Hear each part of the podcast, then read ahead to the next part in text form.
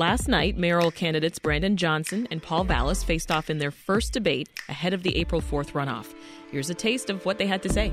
I have built a multicultural, multi generational movement from one end of the city to the other. I've really focused on running an issue oriented campaign, and I think that's why I've had success so far. We're going to pass Bring Chicago Home to raise revenue, to focus on housing. We need to make sure that every neighborhood school is a quality school. We're going to eliminate that structural deficit, make critical investments up to $1 billion over four years, and we're going to do it without raising property taxes. You have to cap property taxes. You can't, uh, you've got to protect against gentrification because property taxes are driving families and business out of their homes.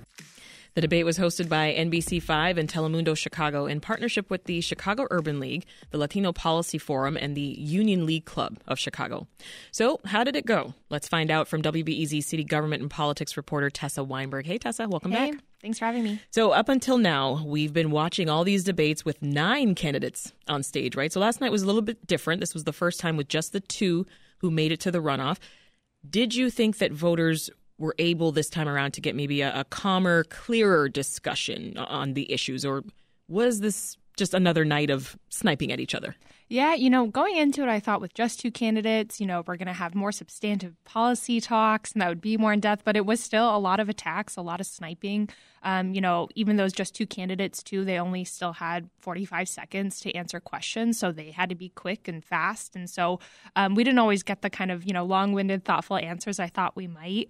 Um, and yeah, there was definitely lots of attacks, a lot of, you know, Johnson um, particularly turning his answers, you know, back onto Vallas's mm-hmm. record, mm-hmm. whether it was budget issues or, you know, some of his wealthy supporters or trying to paint Vallas as a Republican. And, you know, Vallas, I think, was largely avoiding trying to hit back on yeah. some of those attacks, but still, you know, accusing Johnson of things. So lots of attacks back and forth. And, and we'll dig more into some of those those conversations there. But off the bat, how do you think each candidate did overall?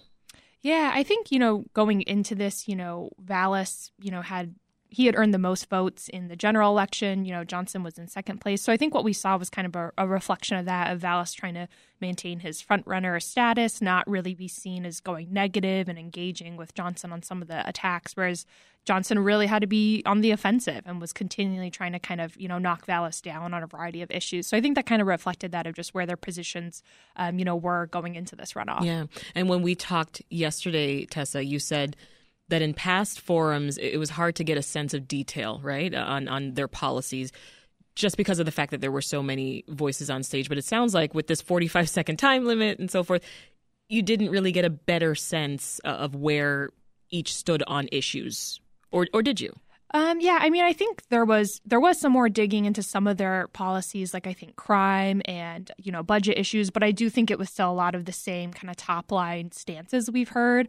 Um, you know, an area that kind of surprised me is um, you know both of them when asked said that they they would keep Mayor Lightfoot's Invest Southwest program, and previously in a WBEZ and Sun Times candidate questionnaire, they both had actually answered no to that. Mm-hmm. But I think as they expanded on their answers this time in the debate, they said yes, we would keep those investments, but we would really revamp revamp the program and expand it. So I think that was one example of kind of getting to more of the nuances on their stances. Um, and I think when Johnson talked about, um, you know, budget issues, it was interesting to hear him talk about his budget plan as a sort of living document mm-hmm. when he mm-hmm. was getting pushed on his um, his business head tax, which he's pitched a, a tax on large companies um, who per- perform more than you know half of their work in Chicago, taxing them at a rate of four dollars per employee. Um, and you know, he was like, "Well, we can raise up to twenty million dollars with that tax, and if you don't like it, help me find another place to find that revenue." Mm-hmm. So it's interesting to, for him to um, kind of acknowledge that you know this is you know he's open to hearing maybe you know um, feedback on some of these things, and perhaps these plans are not set in stone as he kind of puts ideas out there and, yeah. and hears from people about whether they like them or not. Well, let's hear about another issue. As we know, crime's been top of mind for Chicago voters. Here's what Vallas had to say about what he would prioritize when it comes to public safety. Only half the high priority 911 calls are being responded to. 400,000 911 calls not being responded to because there were not police cars available. So we need to return to community based policing where we have beat integrity. We also need to return to community based policing where the CTA platforms and the CTA stations and the trains have the presence of police officers. And here's Johnson describing his approach to that issue. My public safety plan is an investment plan. We have to make sure that we are strengthening the red flag laws so that individuals who are um, holding guns and receiving guns that they don't have guns Paul Vallas is supported by someone, Citadel, Ken Griffin, that is trying to manufacture and put more guns on the street. I'm working hard to keep guns off the street. The public safety plan that I have is going to promote, train 200 more detectives so we can actually solve crime and then alleviate the pressure from law enforcement for having to behave as social workers, counselors, and marriage therapists. Tessa, their views on how to reduce crime in the city couldn't be more different. Mm-hmm. Yeah, it was interesting because in you know some ways they both want to you know create you know more resources and support for the police, but talk about doing that in different ways. You know, like the clip kind of played, Johnson was talking a lot about police, um, you know, not being required to do the jobs of a mental health counselor and wanting to you know free them up and make sure they're not saddled with those kinds of things mm-hmm. and getting a focus on the job of policing. Um, talked a lot about changes in leadership and making sure that the rank and file had um, you know, trusted whoever is the next leader of the police department and their superiors. And he talked a lot about returning to, you know, community policing as a way um, to you know support officers. And mm-hmm. he was even claiming that you know with some of those changes hundreds of officers would you know return even some coming out of retirement he claimed to to join the force. So yeah it was interesting to hear them kind of um, get into more specifics on, on, how they would do that. And you know at the the top of the debate uh, Brandon Johnson was kind of played a clip where he had previously ex- uh, expressed support for um, you know defunding the police and mm-hmm. he quickly pivoted to you know my plan is going to you know help ensure that we you know uh, put police officers on the street and help ensure we have enough detectives. So it was interesting to see that. Now they also each said that the other candidate was quote making race the issue in this election. What's going on there? Yeah, it's interesting to see that because I think there's no question that race, you know, plays a factor in the election and the runoff. You know, in in this city. Yeah, definitely. In the, um, you know, just even the past week, they've been rolling out endorsement after endorsement, and many of those on both sides have been from really prominent Black elected officials. So I think that signals whether you know they want to acknowledge it or not that they're really vying for you know black voter support and that's something clearly in their minds and they both really pitch themselves as as this candidate that can be you know a mayor for the entire city that will have you know multiracial coalitions um, so i think it's you know clear whether they want to kind of write it off or not that race is definitely you know part of part of the campaign so. yeah there's a a shot that Johnson has taken at Vallas uh, a number of times, and of course it, it showed up last night, and this was over his Republican ties. In the forum, moderator Mary Ann Ahern played this clip from 2009 where you see Vallas describing himself in the interview as, uh, quote, more of a Republican than a Democrat. He says that himself. So, how is Vallas defending himself on that? Yeah, he, you know, I think responded by just re emphasizing. He says, you know, I'm a lifelong Democrat. I voted in Democratic primaries, and he kind of quickly moved on. Yeah, I felt like he didn't quite answer yeah. the question. Mm-hmm. Yeah, it seemed like he was largely avoiding kind of getting into it. Um, he was asked in the you know post debate spin room um, by the press about those attacks, and he kind of in part chalked it up to just the way the debate was structured, saying you know we had a short amount of time, and you know the moderator was very you know good about you know getting people to answer questions. And so he said, you know, I would have had to interrupt the flow if I was going to attack, you know, respond to those attacks in the moment. So he kind of wrote it off a little bit, but I think he largely tried not to get into that too much. Do you think this is just going to continue to be a sharp thorn in his side over the next few weeks? Yeah, I definitely think so. We saw, um, you know, Johnson bring up the fact that um, Citadel founder Ken Griffin has, you know, come out in support of Vallas. And, you know, I think he was repeatedly bringing up and trying to paint Vallas as a Republican. So I don't think that's something he's going to stop doing anytime soon. This is Reset. I'm Sasha Ann Simons. And if you're just tuning in, we're talking about the first one on one face off between Chicago mayoral candidates Brandon Johnson and Paul Vallas. Last night, the two took part in a forum with NBC5 and Telemundo Chicago. And our guest right now is WBEZ's Tessa Weinberg, who was there for all of the action. So, in the last few days, Tessa, both the Cook County Commissioner and the former CPS CEO they've been racking up a number of endorsements. We talked about this yesterday. Uh, these include Toni Preckwinkle, uh, SEIU Local 1, all for Johnson, and uh, former mayoral candidates Willie Wilson and Rod Sawyer have stepped up for Vallas. So, did they tout the endorsements at all last night? Did that come up? You know, it actually didn't come up very much. They didn't really get into, you know, they themselves bringing up much of the endorsements, but it was a focus on some of the questions, and they yeah. were asked about the support from, you know, CTU, FOP, things like Will that. Will these endorsements matter?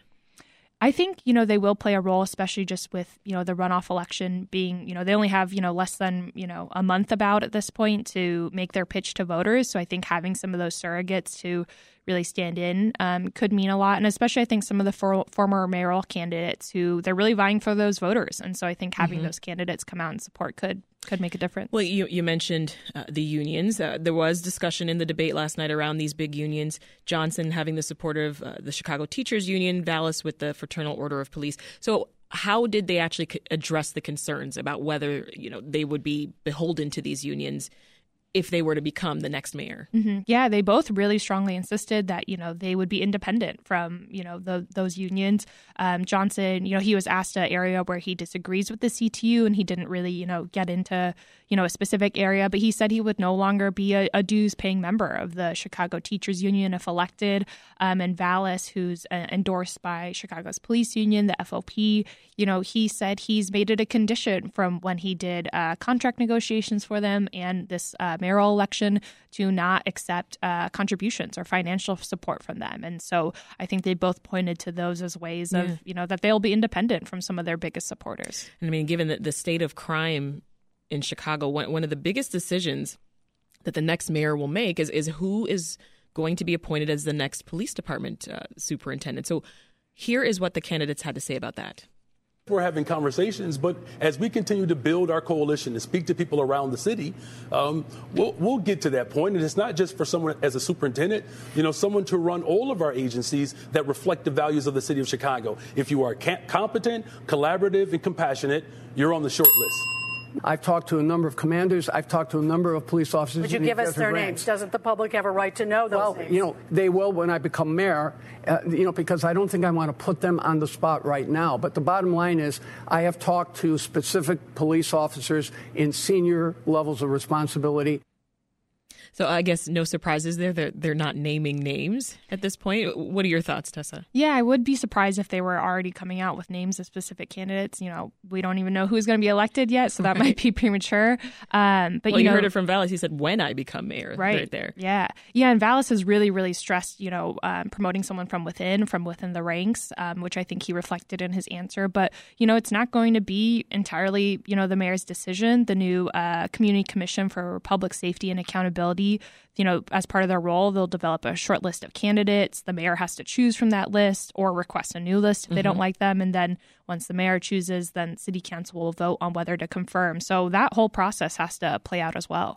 Well, when it comes to day one on the job, which is really just around the corner, what other major appointments do you think uh, a Mayor Johnson or a Mayor Vallas will have to make? And, and which one of those do you think will be perhaps the most consequential?